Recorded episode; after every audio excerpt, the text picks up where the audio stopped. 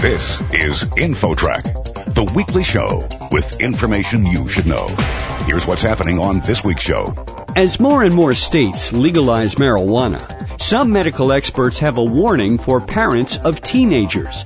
Studies have shown that use of the drug by adolescents can have an adverse effect on brain development. It is addictive. And we also know that the younger an adolescent is when they start using marijuana, the more likely they will be to become regular, heavier, and develop an addiction. Then, a recent study shows that female athletes have a higher risk of concussions than men. Women tended to experience concussion in about the same way as men did. Even though women may be more likely to have a concussion in our study, it may not be that it's so different after all when it is experienced. Those two interviews and more are straight ahead on this week's show. Stay tuned. InfoTrack begins right after this.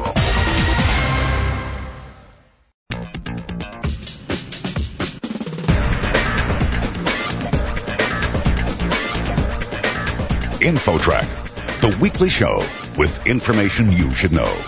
Here's your host, Chris Whitting. Dozens of states have now approved the use of marijuana for either medical or recreational use or both.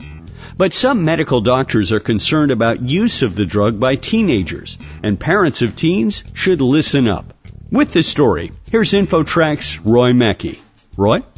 Thanks, Chris. We're talking with Dr. Sheryl Ryan. She's a professor of pediatrics specializing in adolescent medicine at Yale Medical School and chairperson of the American Academy of Pediatrics Committee on Substance Abuse and Prevention. And they recently issued a report titled Counseling Parents and Teens About Marijuana Use in the Era of Legalization of Marijuana. This has been an important issue for teens and parents for a very long time, but you believe it's become an even larger issue today. Tell us why. Well, I think with the recent laws that have been legalizing both recreational use as well as medicinal use of marijuana, the whole topic of conversation is much more prominent now. We're hearing more about it. There are more programs on television. Young people are hearing more about advertising, particularly in those states that have legalized marijuana. And I think it's just brought the whole conversation to the forefront where before, it's not like teens were not using marijuana, but it just wasn't part of the public discourse like it is today. And certainly the legalization of the recreational use of marijuana has made the conversation between teens and parents maybe a little bit awkward because teens will look at it as though, well, the government has kind of issued a stamp of approval on this. How do you make that less awkward? It is awkward because a young person may come to a parent and say, I don't know why you're objecting to this. It has to be okay. It's being legalized. It's being legalized for recreational use in adults. It's being legalized for medical use. So what's the big issue? It's got to be safe, right? We wouldn't be legalizing it if it weren't safe. That creates a dilemma for parents on how to start the conversation when we know it's being legalized. And I think probably adults and teenagers alike generally have the attitude that, well, marijuana is fairly harmless.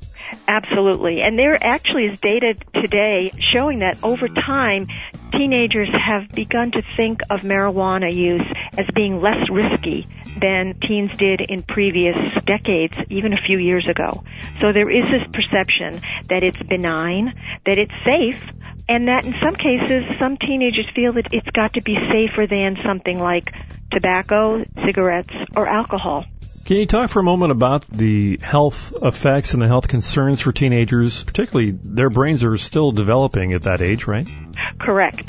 We now know the science is really accumulating a lot more information about short-term effects of marijuana, but also about some of the long-term effects. Now, the short-term effects beyond the euphoria and the intoxication that a teenager is choosing, desiring by using the marijuana, we know in the short term they are going to experience things such as poor motor coordination, which may have an effect on their ability to drive. They will experience changes in perception of time, altered perception in general. There are effects on attention and also effects, short-term effects on their ability to learn and develop memory. You mentioned brain development. We do know that adolescents' brains are developing during adolescence and continue to develop almost into the mid 20s. And the areas of the part of the brain that are maturing during this time are those areas that are most involved with executive functioning, cognition, impulse control, memory. And studies have shown that those areas of the brain seem to be most affected by regular and heavy use of marijuana. So there's concern about are these effects going to be long lasting? There are also some long term effects that have been shown in adults who have been heavy and regular marijuana users. Those are things like higher rates of psychotic disorders and mental health disorders such as depression and anxiety. And there have been a couple of studies, although they're somewhat controversial, about reduced IQ scores among adults who've been very heavy marijuana users as adolescents. So these are areas of real concern about both short and long-term effects. Many people believe that marijuana is not addictive. Is that true or false? Absolutely false. And I think it's also a myth because I have so many adolescents tell me, oh, I can go cold turkey at any time. It's not addictive. But we do know that it is addictive. And we also know that the younger an adolescent is when they start using marijuana, the more likely they will be to become regular, heavier, and develop an addiction to marijuana. And the addiction is the kind of thing that when an adolescent tries to cut back or stops use, they have real physical withdrawal symptoms. The most common one is they feel like they're coming down with the flu. So there really is a physical dependence that can develop. And this is something that a lot of our young people just don't know about.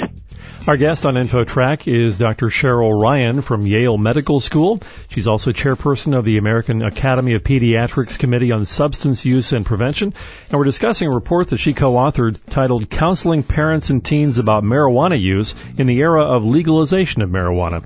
Dr. Ryan, having a talk with kids may feel a bit awkward and hypocritical for many parents because, well, they use marijuana in their youth and maybe still do today. So what are parents supposed to say to their kids if that's the case? Well, I think that sometimes is why parents may be reluctant to let their kids know they do not want them to smoke marijuana. It's almost like, how can I tell my kid not to smoke when I smoked in college? So I don't think as a pediatrician you have to feel like you have to share all your experience as a young person or that your experiences may not have you feeling that perhaps this isn't something you want your own adolescent or young adult to do. But I think one of the things that may be helpful in those conversations, other than to ask the young person, well, you know, why do you want to use it? What do you feel like it's going to do for you? And developing a dialogue. I think an important point that parents can make is that the marijuana of their generation, even the marijuana of the 70s, 80s, even into the 90s, is not the marijuana of today. The potency of THC, tetrahydrocannabinol, which is the psychoactive substance in marijuana, the potency of that back in the 70s and 80s was about 4% of the marijuana that basically people got a hold of and were smoking.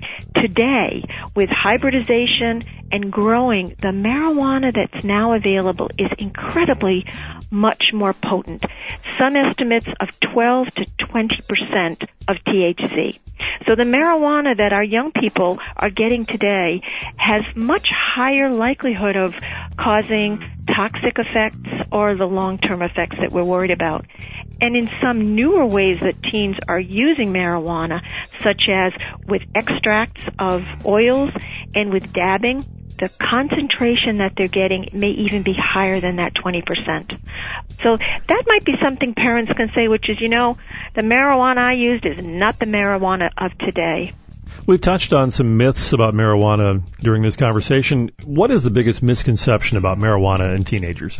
I think probably the biggest misconception is that they feel that it is benign. And that when people start to talk about the effects, there's sort of a sense of, you're just against this. This is just an emotional argument. You think there's something wrong with it. You don't want me to do it. And I think that working with adolescents to recognize that this is not a benign substance and that we have science to support that and it's not this emotional argument sort of like the reefer madness arguments of the 1950s i think that is one way to tackle this myth that many of our young people and our young adults also believe And what age do you think parents need to start having this conversation with their kids? I think that depends a lot on the developmental age of that young person. This may be something for some 11 and 12 year olds. It may be a little premature, but we know that kids start smoking earlier than their parents think they would, or they have access to drugs in much younger ages than parents in general think their kids have access to. I think middle school is the time to start even if it's just to have conversations about your values, conversations about the importance of enjoying life without having to be intoxicated through substances, because we know that young people will start as early as 11, 12, and 13 years. And as I mentioned, the earlier someone starts smoking, the more likely they will progress to heavy regular use and become addicted. Are there any online resources that you recommend? AAP.org. There's also one called HealthyChildren.org as well. Dr. Sheryl Ryan from Yale Medical School and the American Academy of Pediatrics. Thank you very much for joining us on InfoTrack. Thank you so much. And for InfoTrack, I'm Roy Mackey. Next, female sports athletes face a higher risk of getting a concussion than men. That story coming up. Stick around. There's more InfoTrack straight ahead.